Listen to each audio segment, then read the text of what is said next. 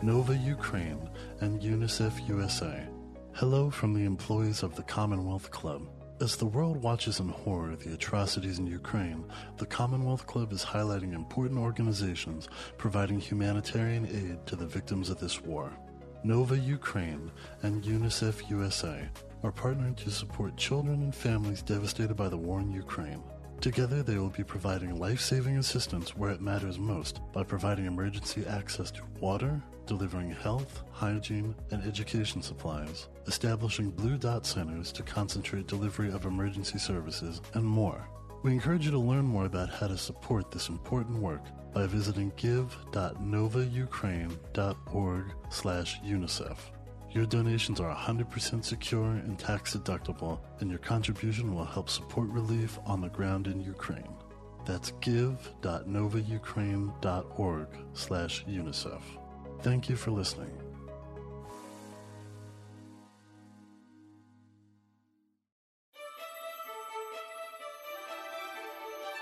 Thank you for joining us for another podcast from the Commonwealth Club.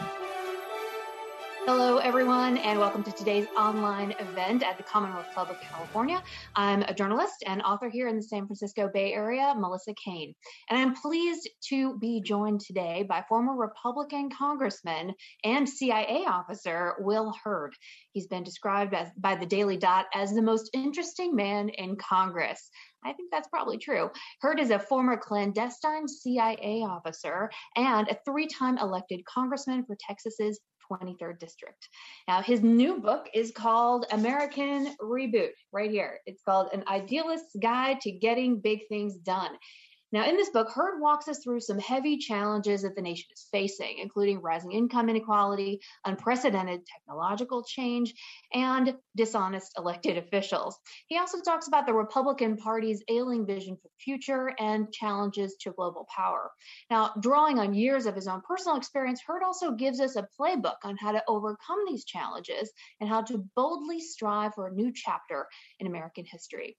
Now, over the next hour, we're going to be talking about how we got here and where we go from here. So if you're watching along with us, please put your questions in that text chat on YouTube and we will get to them later in the program. But for now, without further ado, let us welcome William Hurd. Thank you so much for joining us. Hey, Melissa, it's wonderful to be on. Thanks for having me, and I'm looking forward to our conversation today. Thank you so much for making the time. We really appreciate it. And, you know, I read a lot of political books. We do a lot of these for the Commonwealth Club. But I have to say, I would love for you to start off by talking about the story in the introduction to this book, because it just sort of brings you right there and brings in your CIA experience and really tees up why you're writing this book and sort of the urgency you mm-hmm. feel in communicating your message today. So maybe you could start us off by regaling the folks at home, and I promise I won't give away the whole book, but at least this story I think is worth is worth telling.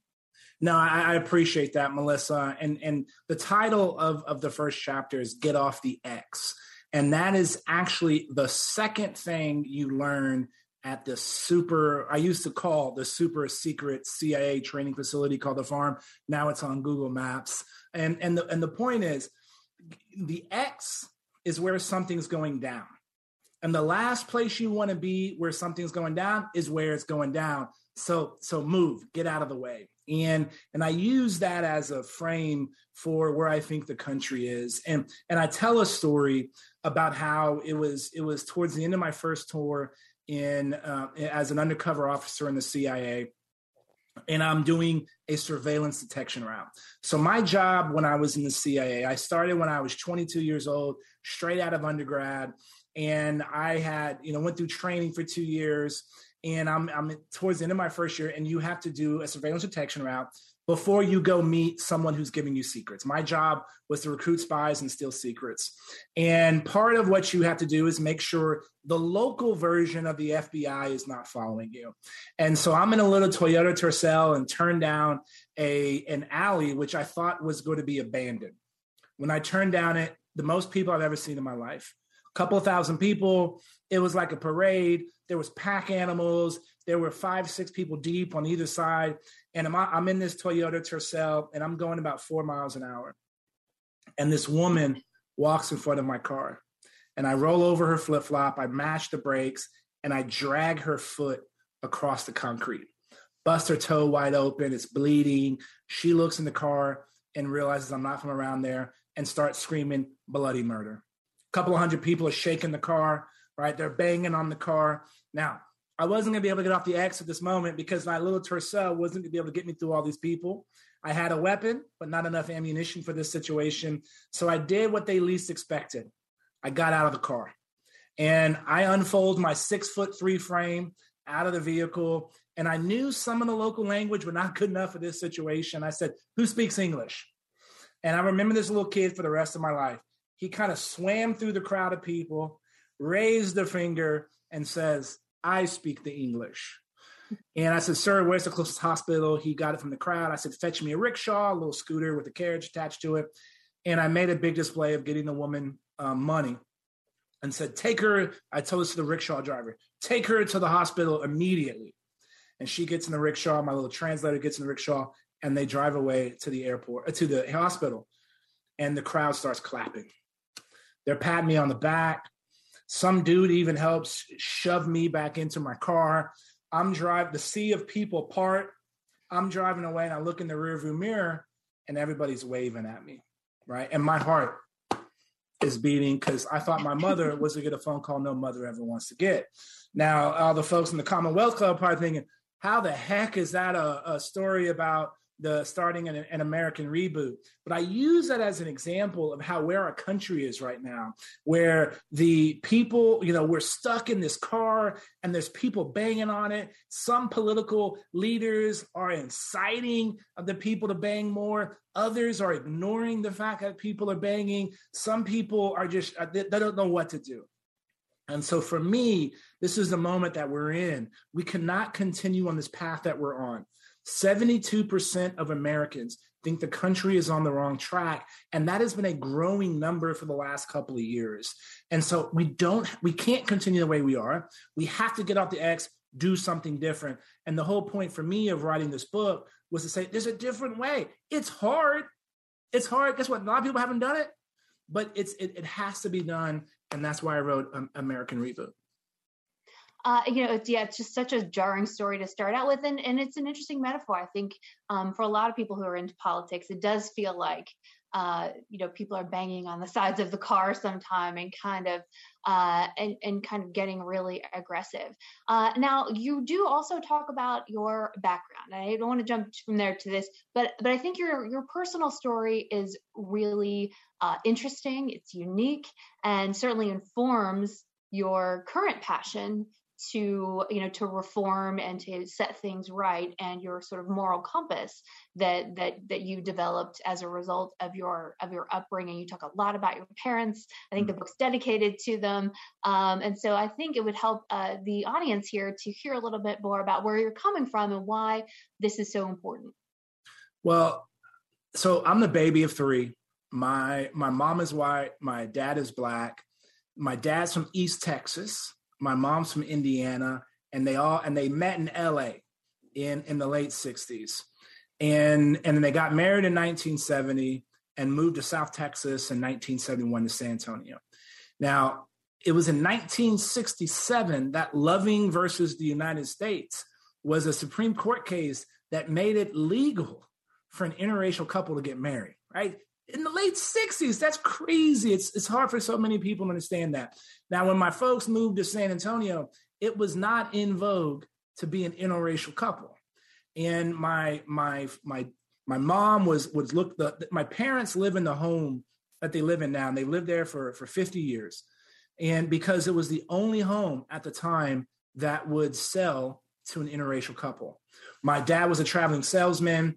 And so my mom would be looking at houses during the week and she'd be like, hey, my husband has to come on Friday night or Saturday. They're like, sure, no problem. And my pops would show up and they're like, oh, yeah, sorry, house has been sold. Right. And so that's the kind of stuff that they dealt with. My brother, sister, and I, we couldn't, we didn't get the chance to go to the best schools in San Antonio um, because of this. Now, I, I ended up being fine. And, and even in the 70s, there were still places like my dad when he was traveling as a traveling salesman throughout Texas, couldn't stop. And now, you know, uh, uh fast forward 30 something years later, their youngest son representing that district, right? Which is which is tells us how far how far we've come. We still got a long way to go. And so my mom had to deal. Look, my mom would get sunburned if she walked to the the the mailbox during the day, right? And she had these little black kids. You know, people would look at her like she was like she was crazy. Um, you know, I women I dated when I was in high school, they didn't want their daughter uh, dating a, a, black guy. Um, it wasn't in vogue to say the word interracial, you know, or biracial when I was coming up.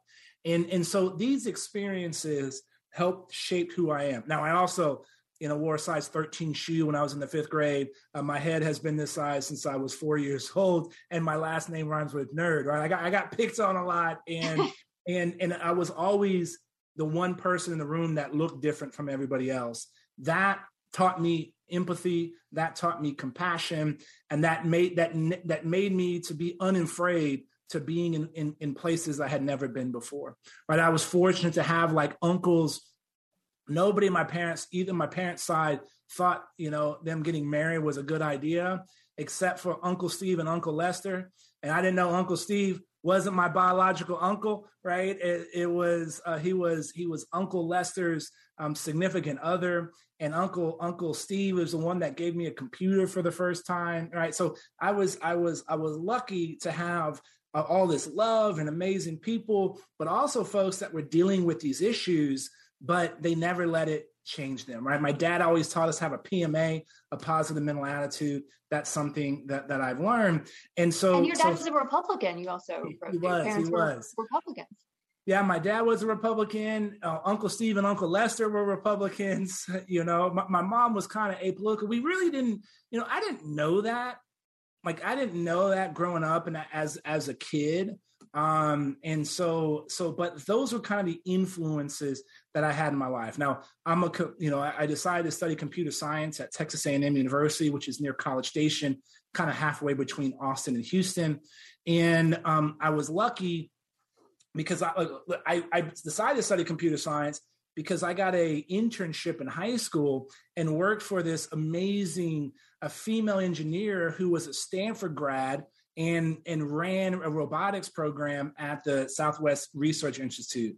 And so so that made me want to do computer science. And then I'm at Texas A&M walking across campus. I see a sign that said take two journalism classes in Mexico City for 425 bucks. I had 450 bucks in my bank account. So I go to Mexico.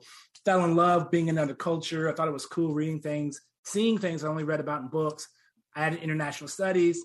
And that's where I met this CIA tough guy that blew my mind. And I was like, I want to do that. And that kind of began uh, my interest in, in the CIA. So I was fortunate to have, you know, at a young at a young age, uh, all these experiences.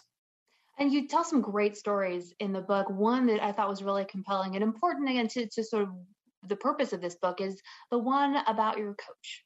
Mm-hmm. And Hurd the nerd which you very, very self-effacingly mm. just put right in there. so, uh, but but it is an important story to to how you view yourself and in, in this world. Well, look, uh, Coach Clark was the, the, the coolest dude at Leon Valley Elementary School in San Antonio, Texas. He had played for the Seattle Supersonics. I, I, think he was like the 11th or 12th man. It's the first person I'd ever seen dunk a ball, you know, basketball. I love basketball, right? Um, and and and so he was just the coolest dude. And I cried three times a day. I already talked about why. You know, I was bullied. I, you know, I had big feet, big head. Had oh, I had a speech impediment until until I was late middle school, early high school. And and and Coach Clark I'd probably get in trouble for this now, but Coach Clark call, would call me Hurd the, Hurd the nerd, and I hated it. And so one time, I I stopped talking to him, and I, I, I probably did this for like a week. I was I was I was hard headed, and he finally says, if Will doesn't speak to me, everybody has to run, right? And so we're in we're in gym class, and I'm probably crying. I'm crying. I know I was crying. You know, I'm wearing jeans and you probably, cry a lot in this book. I'm just saying, like you're pretty open about and your and feelings when you were little. I stand up. I was like, I'm running for everybody. So I'm running in my clothes. You know, this was back before you would have gym clothes. So I'm running in my school clothes, and I'm and I'm out there. He came up to me. He goes, "Do you know why I tell you I call you Hurd the nerd?" And I said, "Because I, I'm pretty sure I didn't curse back then. I probably said, because you're a jerk. And he goes, no, it's because you shouldn't care what other people think about you. You should only care about what the people that are close to you and your family and your loved ones think.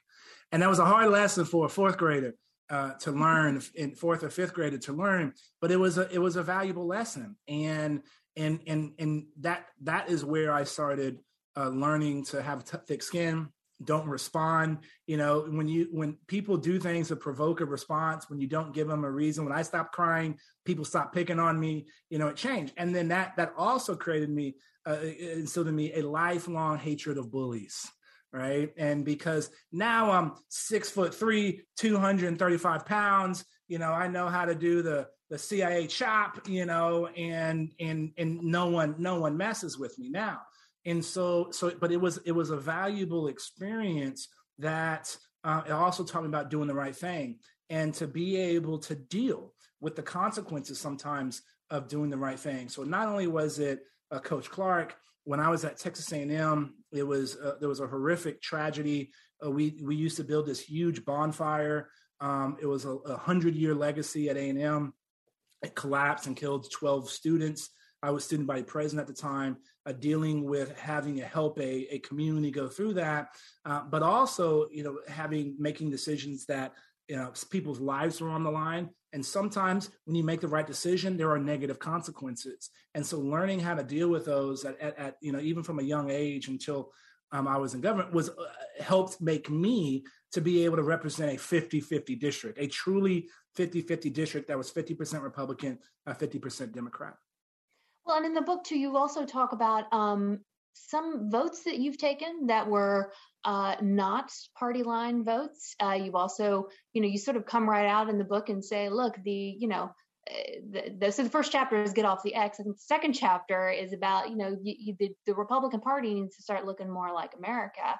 And one of the things that it needs to do is, you know, um, get away from some of the conspiracy theory stuff and admit that the January 6th election, I mean, I'm sorry, admit that the 2020 election was not stolen and sort of go from there. So, I mean, you, you seem to be pretty courageous in terms of breaking with some of the more, um, you know, hardline Republican, uh, what may be orthodoxy now. Um, and so, how has that? Um, how did you feel in those moments? And then, how has that impacted? And how does it continue to impact? You know, you now as a former congressman. Sure. Uh, well, well, the, the the title of the chapter is "Don't be an a-hole, don't be a misogynist, uh, don't be a homophobe, uh, and and don't be a, a, a, a all the phobes." Right? yeah. So, yeah, it's uh, it comes right out there. so, so, to me, look, do the right thing. Right. That's something my my dad always told me. I, I one of the stories yeah we got it we can we can uh blot that yeah. out for have to bleep that maybe. yeah we can blot that out for for viewing audience. Um so so you know it's another story i tell about how my dad learned a, a, story from a gangster in atlanta before going into jail with jack ruby. Y'all will have to read that read that chapter. Um but but do the right thing. And and so for me it was none like none of these decisions were tough. Did I did I have to deal with a, a lot of drama after them? Sure. But as long as I was able to explain what I was doing and why I was doing it, right? That was my that was my always my goal. And so, you know, I was I actually thought representing a 50-50 district was very empowering because no matter what I did, half the district was ultimately upset with me. And so so I told everybody, you're going to see me. It's a big district, 29 counties, two time zones, 820 miles of the border. It took 10 and a half hours to drive from one corner of the district to the other at 80 miles an hour, right? Which was the speed limit in most of the district. But I had to find out the hard way it wasn't the speed limit in all of the districts. and so, so, so I told people, you're going to see me. You're not always going to agree with me, but you're going to know where I'm coming from and, and why I'm coming from there and and so everybody knew what my values were and how i made decisions and and based them on those values and so yeah there was a number of votes where i may have been the only republican in texas or um, only a handful of republicans across the country in the house that voted for something but i always explained why i did it And and so and and people always ask me, did you were you pressured by leadership? They knew. They knew when I'm a yes, I'm a yes. When I'm a no, I'm a no. And when I'm an I don't know, you'll find out when I do know, right? And and so that was that's the way I always I, I did it. And I tr- but I tried to be, and I think I was ideologically consistent. Why are we seeing an erosion of trust at all levels of, of, of, of society? Not just the federal government, not just state governments, not just local governments, not just the media. You're talking about scientific communities, academia. The reason we're seeing an, an, an erosion of trust and all uh, uh, between the American people and these institutions is because of a lack of ideological consistency. You have to be right or you have to be consistent every time. Because when you do it, when you don't, when you're not consistent once, that erodes all that positivity that you that you've built up and so so I, I, tried that that's how i i live my life that's the way you know i was taught to be and i tried to reflect that in, in, in congress and and now you ask how am i handling this now we got to do something different we got to get off the X. It's time. Look, uh, this is a, probably a sophisticated group that's watching it, and and and when your computer ain't working, what do you do? You reset it. You reboot the sucker. Right? I learned that when I was working in a computer lab. Let's get back to that fresh operating system, and that that's the point. And so so I think there's a number of of of generational defining challenges that we're un, that we're not addressing right now because our politics are getting in the way and so we have to do things differently and and i feel like you know i'm to always you know tell the truth as i see it well you know so i i'm grew up in a small town right outside of Atlanta, Georgia, and I might my southern accent might you might drag my southern accent right back out of me. But, um, but uh, one of the things that you talk about a lot in the book that I think is so important, and it's something that I know I I harp on all the time. My husband is so sick of hearing it, but um, that no one talks to real people anymore you know i'm i'm very proud of the fact that i have friends who are you know what i would call civilians right? They're not in the business. They're just regular folks trying to do you know trying to get through the day get their kids to school and and and you know sort of deal with what they have to deal with. And i wonder sometimes if people in the media or even people in office are really actually talking to actual humans who who don't really care about a lot of you know the filibuster not really. Feel like they're just they just inflation is something they, they're going to care about but you know not necessarily certain uh, things that that people eh, you know like you or i might you know get all you know worked up about. And so you do talk about your your your approach and how you got elected in a in a in a split district. And that really involves talking to regular people and and getting outside your own bubble. 100% melissa. And, and, and so let me let me get into some math here. Elected people are talking to the wrong folks. And here's why. Our system is designed for that. So let's take the last non-presidential election 2018 the number of contested house seats and when i say contested i mean in the previous presidential election the population voted for a one party of president for president and the opposite party for the House member. Okay. There was only 34 of those seats in 2018 out of 435. That means that 92% of congressional seats, House seats, were decided in a primary. And the average number of people that voted in a contested primary in 2018 54,000 people. That means 26,501 people decided, on average, 92% of the members of the House. That means 2 to 4% of the population decided who was going. And those are some of the craziest people. Those are the those are the extremes. And so so because and, and now so so that was 2018. If we at 34, if we go back to to 2000, that number was north of 70. I have I have all these numbers in the book. In 1980, the number was north of 150. So you think, and and and there's this there's been this fallacy that the only way, like the last 30 years, that you have to have one party rule to get anything done. It's actually the worst way to govern. And and what do I mean by that? Every piece of legislation we know by name, Civil Rights Act of 64, Voting Rights Act of 65, Every Student Succeeds Act, First Step Act, um, the, the Clean Water Act, Americans with Disability Act. I can go on. All of those were passed with one party in power in the House, one party of power in the Senate. But it's only over the last 30 years that we think one party rule is the best way to do things. That's absolutely wrong. Our system is designed for that, right? Now, if I had a magic wand, I would say no seat can be more than plus six in either direction, meaning no seat can. And, and this is this is uh, House seats, this is state rep, state senate, city council, you name it. That means plus six means no seat can be more than 56% Democrat or 50%. I'm not sure that's mathematically possible in California, but okay. sure, sure. But, but, but, my point is, I don't have a magic wand. Yeah. So what do we need? We need more people that vote in general elections to start participating in the primaries. When I ran, I, I because mine was a seat that went back and forth every cycle for a decade. My seat was decided by 250,000 plus people, not 54,000 people.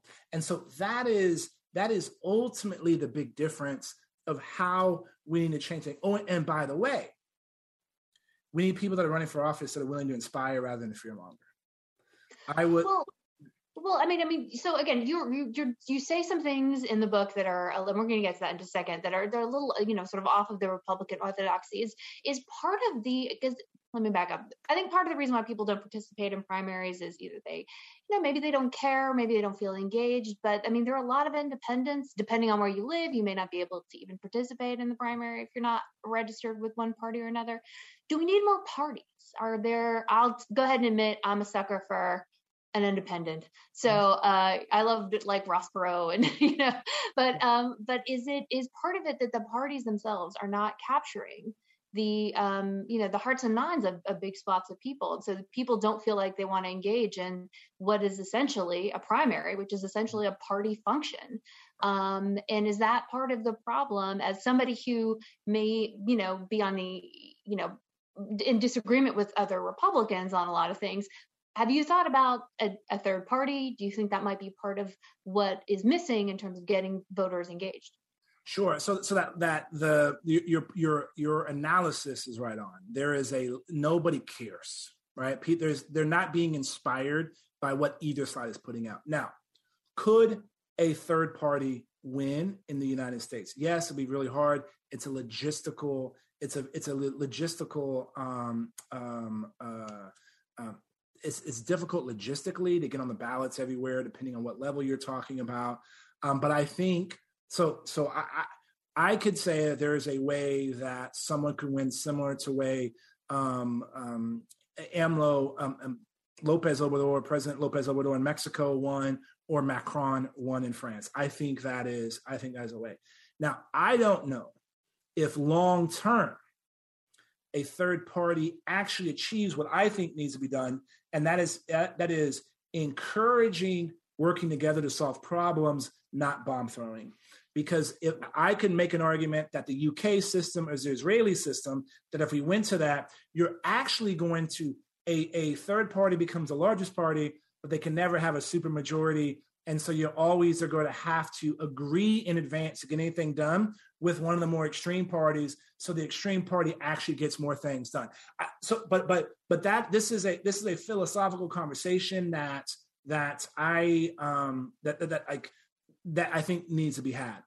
Well, I'm just curious However. if you're, you know, if you've been approached or, you know, I know like so in California, for example, there have been proposals or sort of whispers about maybe starting what what you would call maybe a California Republican Party, sure. which is a little more socially liberal to, you know, to be able to attract some more attention out here among fiscal conservatives who don't want to trade their socially liberal values. And so, so there's always this um, you know this sort of conversation about about are the parties really capturing um, you know sort of everybody? And uh, and do you find yourself thinking maybe i should just start a new party because my party is just so far gone.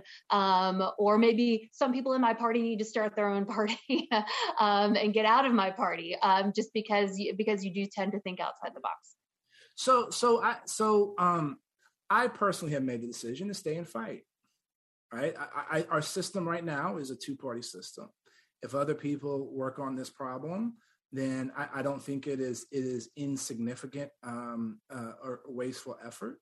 Um, but I think you know the the 22 election, the 2022 election is going to be decided. It's going to be two parties, right? Um, the 2024 election is likely to be decided by two parties, and so so I think it's important to to stay and fight and to have that competition of ideas between the Republicans and the Democrats.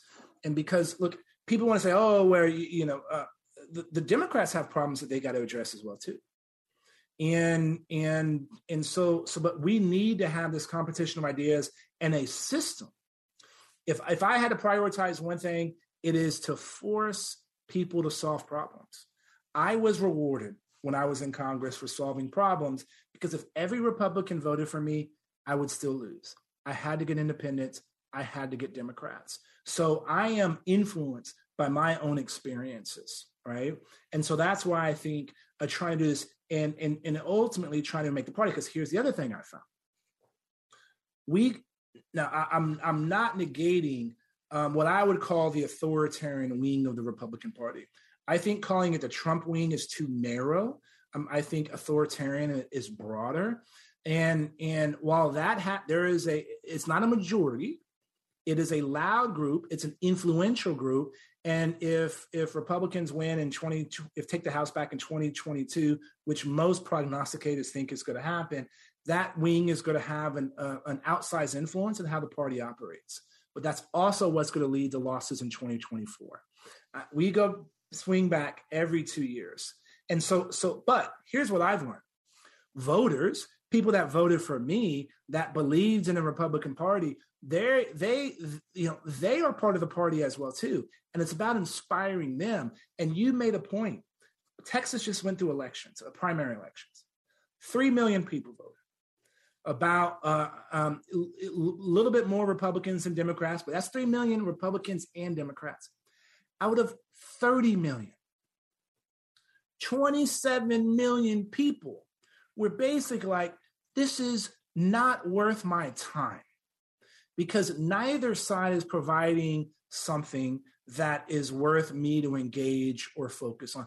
The best argument, the, the best, the best um, um, um, comment I've gotten so far since the book is one of my best friends I've known forever texted me. He goes, "Will you explain to me why I have to vote in primaries all the time?" And and and and I I tell I think I tell the story in the book. The first time I went to South by Southwest, the the tech, you know, it's a it's a music conference, a um, movie conference, and a tech conference in, in Austin, Texas. Um, I was on a panel with a bunch of YouTube stars. Four of them combined had 1 billion subscribers on YouTube. I had 60 at the time, right? And probably 10 of them are on this call. And and so so the one of the the, the young uh, women were was uh, the digital director for The Rock, Dwayne Johnson, mm. and the movie Moana was about to come out, and she goes, "If Moana fails at the box office, are we going to blame the consumer, the moviegoer, or are we going to blame the product, the people that made the movie?" Now, I find I think Moana was a delightful movie, and I think it was successful at the at the box office. But she added, it's only in politics do you blame the consumer, the voter, instead of the product, the politicians, the people running for office, right? So the opportunity, in my opinion, is someone who looks to talk to those other people, to begin with your question, Melissa, to talk to people the things they care about. They care about putting food on the table, a roof over their head, and making sure the people they love are healthy, happy, and safe. That's what they care about because I was in, and, and, and, I'll tell a quick story, uh, Melissa. I'm, I'm going on long on this answer. I apologize. Okay. The so because so nobody thought a black Republican could win in a 71% Latino district. Okay. Nobody thought I had a chance. And then when I won, nobody thought there was no way in heck this dude's going to win reelection. So people were always heralding my demise, right? And I held the record for the most town halls when I was in Congress. This was at a time when Democrats were keeping track and they were saying Republicans aren't doing town halls. And they did a they did a website that tallied. I was always on the top. They actually ultimately took down the website because they were they were pissed that a Republican was always on top and by a mile, right? And so so the national media would always want to come up with me on these trips. I would call them DC to DQs. Y'all got Dairy Queens in, in California, right? Yeah.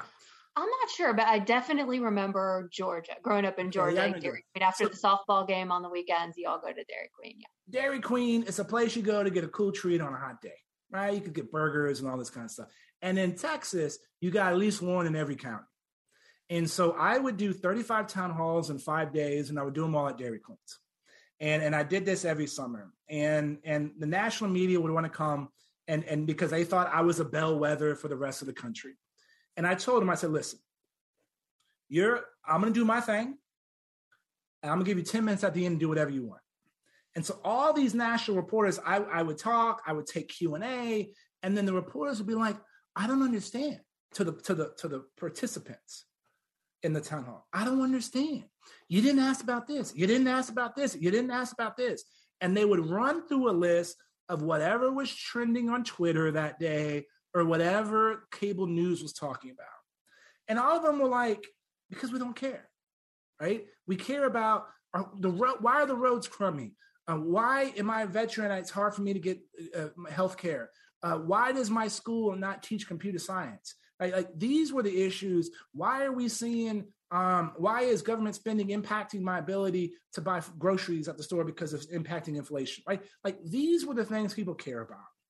And and so so oftentimes we have these debates around whatever is whatever is is trending, and that's not reflective of where most Americans are. And I saw that in my own district. I've seen that across the country, and that is ultimately the problem. And whoever figures out how to appeal, and it's hard. What I'm talking about is, is hard because the professional political class want to run the same race in every single congressional district.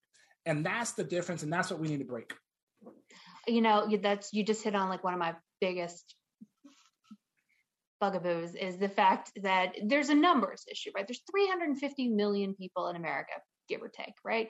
And so even if somebody, even if a million people are talking about it on Twitter, that is such a tiny, tiny, tiny, tiny, tiny percentage of the actual public um, of the actual voting public even. I mean it just it seemed our our brains are maybe just not wired to to really to say even though this looks like a lot it really isn't. Um, and it really does take i think you know getting out there and really just talking to people to sort of get that reality check to say even a ton of people uh, on social media doesn't really amount to much in the in, in the grand scheme of things. Uh, but I do want to get to some of your policy proposals. And um, one of the ones I thought was so interesting because, yeah, in California, we talk a lot about, um, you know, gay marriage was a big issue for a while. Uh, I mean, you know, obviously still something that's important, but, you know, has been relatively resolved. But, uh, you know, you talk about family values and how the Republican Party can really, um, you know, talk about family values in a way that really is more inclusive and actually sort of gives them an opening. I mean, we saw in the Virginia governor's race. I mean, right now with you know what has happened with the pandemic there's a big opening for republicans to try and stake a claim when it comes to education and childcare and families and you know you have some interesting ideas about how that can uh, that can happen look historically when we've talked about new about family values we talk about issues of abortion, of Second Amendment, of, of, gay marriage. Right now, now the gay marriage issue this is this has been resolved. Um, you know, I'm I'm glad again. I'm I'm because my my uncles, Uncle Steve and Uncle Lester, would not have been did not were not able to get married when they were in. We shouldn't discriminate against anybody, and, and we shouldn't tell people who they can who they can marry. Um, and, and the issue of, of, of abortion, look, I, I am pro life, but this is this is a this is one of those issues where you know not too many people change their opinions on on this particular topic but we need to be talking about new family values and that's educating our kids taking care of our family and taking care of our parents you know, I'm I am I am learning that a lot of folks are, in a similar situation I'm in. My dad's 89 and my mom's 77. My mom has dementia and and dealing with elder care issues. And how do you do things to make sure that they could have an enriching and quality life? You know they took care of us. When we were snot-nosed punk kids you know it's our turn to take care of our, our families. And then how are we preparing our kids for jobs that don't exist today? This is a real opportunity in which we have. And so so for me we should be the party of education and you know, look, I'm a proud product of public schools. love public Same. schools, right? Mm-hmm. Um, but school choice has been good in Texas. There's been a 20 year longitudinal study um, where black and brown kids that were in that were in um, uh, uh, charter schools eliminated the achievement gap uh, with their white counterparts. This should be heralded in in in in uh, uh, around the country. But i also think we should be giving public schools the same freedom and flexibility that if you have one high school in a school district should be able to do things a little bit different than another high school in that same in that same school district. And so this is this is an actual opportunity for us um, we should be making sure that um, you know we continue to empower people rather than empowering the government. I, I, think that's at the core of this notion of of new family values and where our opportunity lies. And and here is going to be that we have an opportunity. The Republican Party has an opportunity. When I my last year in Congress, I was the only Black Republican in the House. There's two now, potentially going to be five in this next in this next Congress. The the the the number of Latinos in uh, Republicans is is increasing to year over year. You're probably going to see um, near record, if not record, turnout of Latinos for Republicans in the 22 election. We have an opportunity, but that's only if we recognize we're not winning because the country's like, we love you. They're winning because we really don't like what the other people are doing. And if we don't recognize that, then we're going to make the mistakes and not focus on the things that people actually care about. And we are we're going to lose um, in 2024 and that pendulum is going to swing uh, one more time. And so I, I think that is where the real opportunity is. And what's even more important we have income inequality because we have education inequality. And so making sure more people have that ability to to to to learn and some of us take it as a fait accompli. Many people on this call uh, probably, you know, don't think about this on a daily basis because you have access to some of the best schools. But we saw this in the pandemic. The kids that didn't have access to to high speed internet. Uh, we all know that the map that um, that was done about ha- access to high speed internet it's terrible. It's more like um, there was a, a study done. The the um, I'm forgetting which which which government entity uh, did the review, but I think Microsoft did one that was a little bit closer to found out about probably a hundred million people don't have access to high speed internet. That's crazy. Like almost a third of the country. So let's play this out. So, so you know, I, I talk about this in the book quite significantly about the digital divide.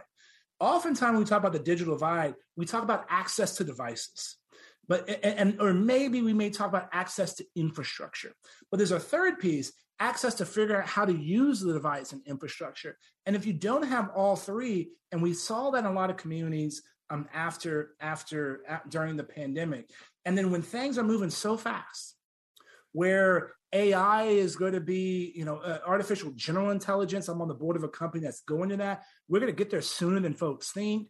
Uh, we're going to achieve quantum supremacy a lot sooner than, than folks think. We'll, we'll, get to that. But if you do not, ha- if those are going to be things, and you can't access them, you're screwed. And so, so those are these are some of the conversations because we because ultimately we got to make sure our kids are ready to compete with kids that are being subsidized and, and taught by the Chinese government, right? And, and all of this is about a, a new Cold War between the United States and the Chinese government. And, and make it clear, and I'll end with this, M- Melissa. It's, it's the Chinese government. It's not China. It's not the Chinese people. It's not. It's not. It's definitely not Chinese Americans. Right. The Asian American, our Asian American brothers and sisters that have been dealing with hate crimes for the last couple of years is just unacceptable. Right. But it's very clear. It's the it's the it's the Chinese government, and we can probably get into that a little bit later. There i definitely wanted to talk about that about the ukrainian invasion and how that's playing out. In addition i do want to come back to this whole uh, quantum um, issue because that is incredibly frightening. Like that just it was just amazing to read about. But we do have a couple audience questions that you want to get to. So um and I, I, think i know the answer to this one but i'd love to hear uh, more about your take on it. Uh, this is uh, this question says in your opinion how much of a problem does money play when it comes to American politics. It seems like, you know, we talk about, you know, people just, you know, staying inside their bubble and not doing more town halls, it's because they're they're being told like it's a waste of money to send campaign material to spend and you know, again resources to, to go talk to these other people that sort of the the need to target money uh, kind of keeps you know the fringe uh, you know voters alive and you know the favorites of of the campaign consultants but but i'd love to hear more about what your your your take on is about money in politics generally. So my dad retired after 30 years of working for a notions company. Most people don't know what that word is. It's zippers buttons threads stuff like that. He sold that to to stores and then when he retired from that, him and my mom started a beauty supply business. So they sold shampoo and conditioners and relaxers to salons around San Antonio. And I say that my parents were not wealthy. I was, you know, before I ran for office, my only job as a, you know, at a university was to work for the CIA, you know, and so I was able to put a little away to buy a home in, in San Antonio, which I still live in now. And, and so I, I say I wasn't wealthy but I was able to raise money in order to get my message out. And I was able to raise enough money to counter self funders. So my first two opponents, and uh, when I when I won in 09 but lost in a runoff in the in the by 700 votes, he was he was independently wealthy, put his own money in the campaign. In 2014, when I finally came, won, and again same problem in the in the in in the in the primary. So I was able to counteract in, in my ability to raise money. Now, these outside groups, it is rare for one outside group to be in a race and another outside group that's opposite to not be in the race. So ultimately, a lot of this money is a push. And who benefits? The professional political class, the people that run races, posters, all that, and media buyers. My number one expense, number one expense still to this day, is ads on television right? Digital ads are growing, but this is where the bulk of that money is. My general consultant, which is in essence the senior person that kind of runs these campaigns, was a multimillionaire, and my chief of staff had difficult time buying a home in Washington, D.C. That's unacceptable. Now, one area that where I think we should all agree is all money you should know where it's coming from. Know exactly who's providing it, right? And and I, and I think that's something that we can start with to know right where this is. Oh and by the way right like so of all of my races i think my my my my campaign manager told it up. Close to north of 70 million dollars was spent in all my races. That's both sides. That, that's a lot of that's a lot of money for a congressional seat. Um and that was it was consultants that are making most of the money. So so yes i i, I think at a minimum we should we should know I like this notion of dark money where you don't know who the funder is. I think that needs to that needs to change. Uh, we have another question here. Um, are you familiar with the For the People Act, the Election Reform Act? No. Okay. Um, all right. Well, then I will move on if that person wants to ask an additional question about election reform. But uh, this person asked um, Are there any current elected officials that you admire right now? My husband and I were just having this conversation about like, who are your heroes? And it's like, I can't even think of any that are currently in office. Like, uh, you know, isn't that difficult these days?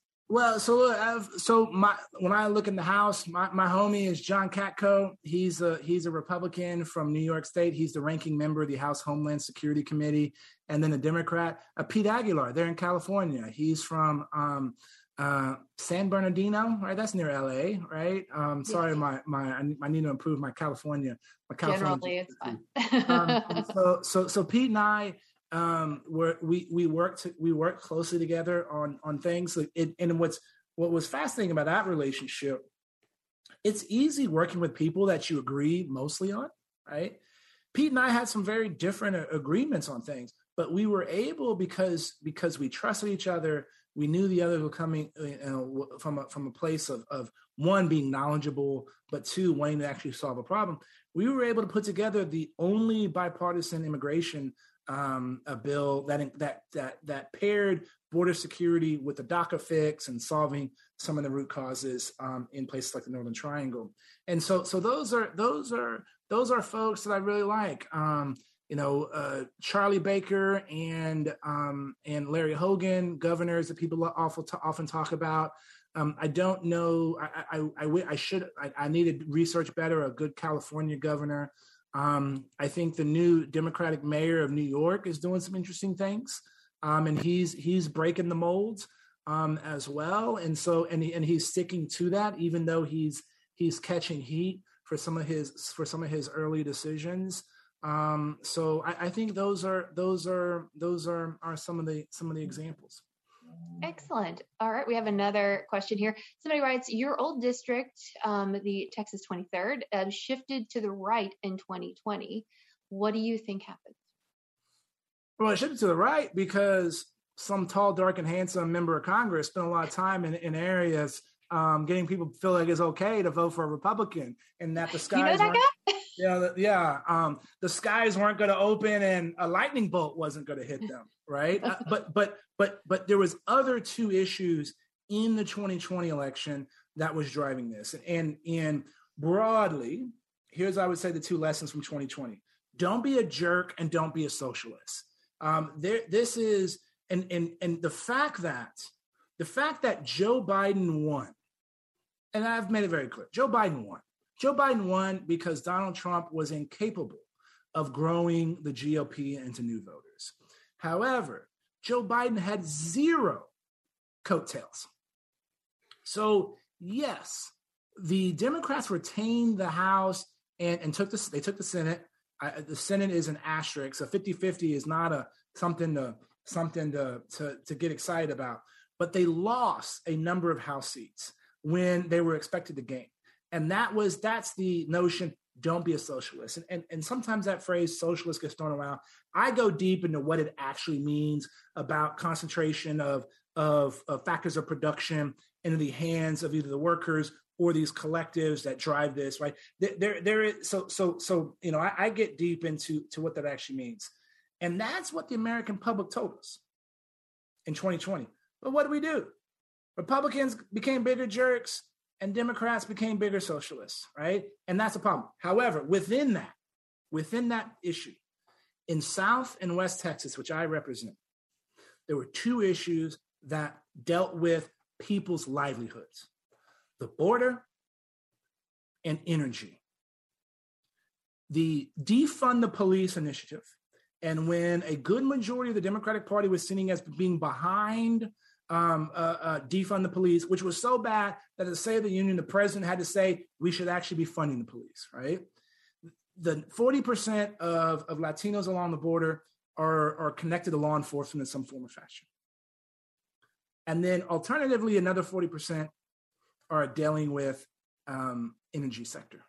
So when you're seen as anti-energy, and I, look, I'm I'm of the of the opinion we need an all above energy strategy in order to uh, get to net zero, in order to deal with with climate change.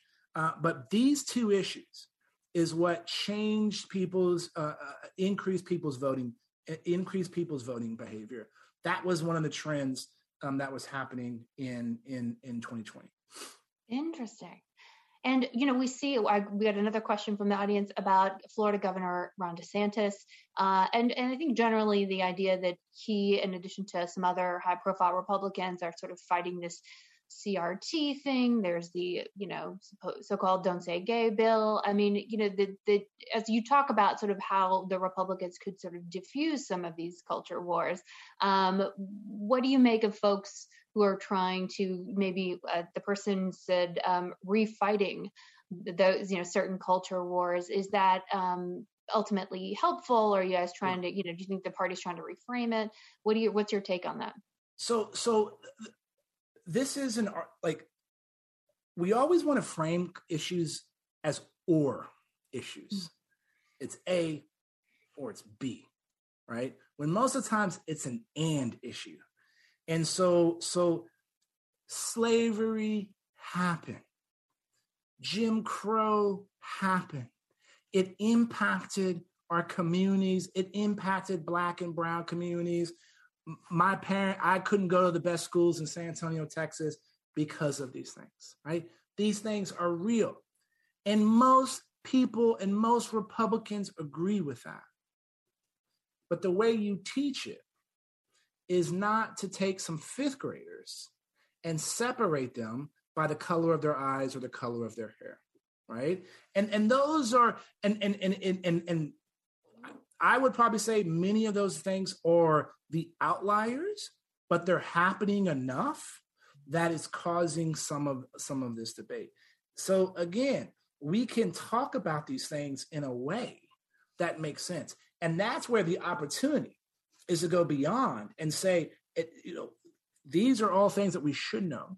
And why should we know them? So that we don't repeat them, right? So that we understand these, these cultural influences on folks and that we can get beyond them. That's why it's important to teach them, right? And so, so, but thinking that the majority of Republicans don't believe that racism is real. I, th- that's not that's that's that's actually an incorrect statement because when you look at actual voters, that's that's not the case. So so I, I think um, yes, the way you should address these issues is to inspire, not fearmonger, right? I don't think we should be talking about sex education with elementary schools in the first place, right? Uh, but but you can also do that and not discriminate against the LGBTQ community, right? Like like this isn't we can do both. We can do both, right? And and that's where I think when you have people that are talking about in these complicated issues that are tricky, but be thoughtful, be honest about them. Um, th- that's where the opportunity is, right? And and and and and and oftentimes I'm talking about where the GOP should be, right?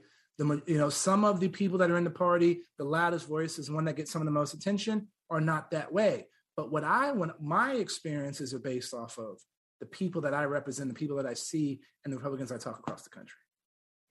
Yeah, I totally agree. I think, you know, when you talk to normal people, they'll, you know, everyone gets that things are complicated. And I always wonder, like, you know, you sit down at Thanksgiving dinner, there are people around you you love that you would take a bullet for, but you also hate them and you also don't understand them and you also just wish they would do one thing differently and you can do you can hold both things at the same time and think two things at the same time and feel these conflicting things multiple things that seem conflicting but aren't about people in your life and i always just i always ask my husband i'm like do these people not have thanksgiving dinner? Like like you can be it can be complicated it's okay people sure, and Melissa, I, I always tell people too i'm like do you agree with your spouse or your best friend a hundred percent of the time? Absolutely not. So, so why do we expect that sometimes from our elected officials? However, it's our elected officials' responsibility to be to do that ideological consistency, like I talk about, to make sure that their audio and their video match, right? The things that they're saying are being reflected in the things that they're doing. Like the this is the kind of uh, of thing that I think we need to see. All right, we have time for one last question, and I hope I don't get in trouble for asking this, but I'm going to ask because I have to. Now, this is right now you are working as a consultant for a company. Um, well, actually, I think you're on the board of, of, of, another, of another company on security issues, given your CIA background. You're yeah, you've written this book. Uh, are you running for something, or this is not the actions of a man uh, happy with his day job? So, what's the plan here? Are you uh, are you aiming for a higher office or a different office or running for Congress again? Well, if my colleagues are watching, I am happy with my day job. Um, and, Sorry, I didn't mean to get you in trouble. Enjoying, look, look. I, so, so I've been fortunate to serve my country in a number of different ways. And if the opportunity comes to serve my country again, I'll evaluate it, right? But thinking beyond the current election to me is a fool's errand because you you know you got to think about right now. I'm not on the ballot in in 2022 uh, the way i thought i could serve is by taking some of these experiences that I learned in dangerous places in the CIA or in the halls of Congress or in the boardrooms of international businesses and apply them to how we can get off the X right now. And so I felt like that was a service. And then again, if the opportunity comes around, I'll think about it because it's too important. And and and the, the, the reality is this: we call this thing America an experiment for a reason, because it was. Nobody thought in the world at the time that we were going to survive. And it wasn't another 60 years until we had another democracy in the world, and that was Switzerland.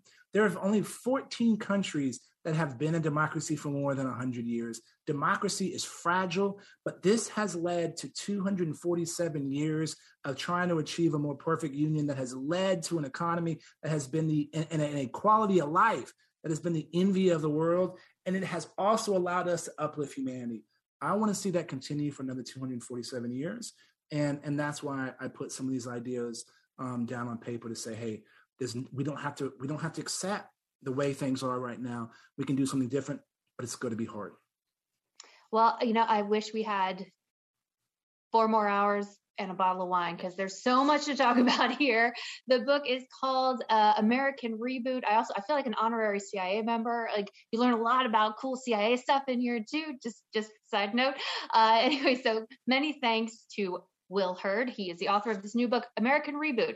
Thank you so much for joining us today. We also want to thank our audience and watching, who are watching and participating with us live. Now, if you want to watch more programs with the Commonwealth Club, just visit commonwealthclub.org slash events. You can also donate there. I'm Melissa Caen. Thank you everyone for joining us and stay safe.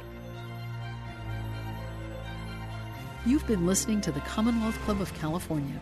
Hear thousands of our podcasts on Apple Podcasts, Google Play, and Stitcher.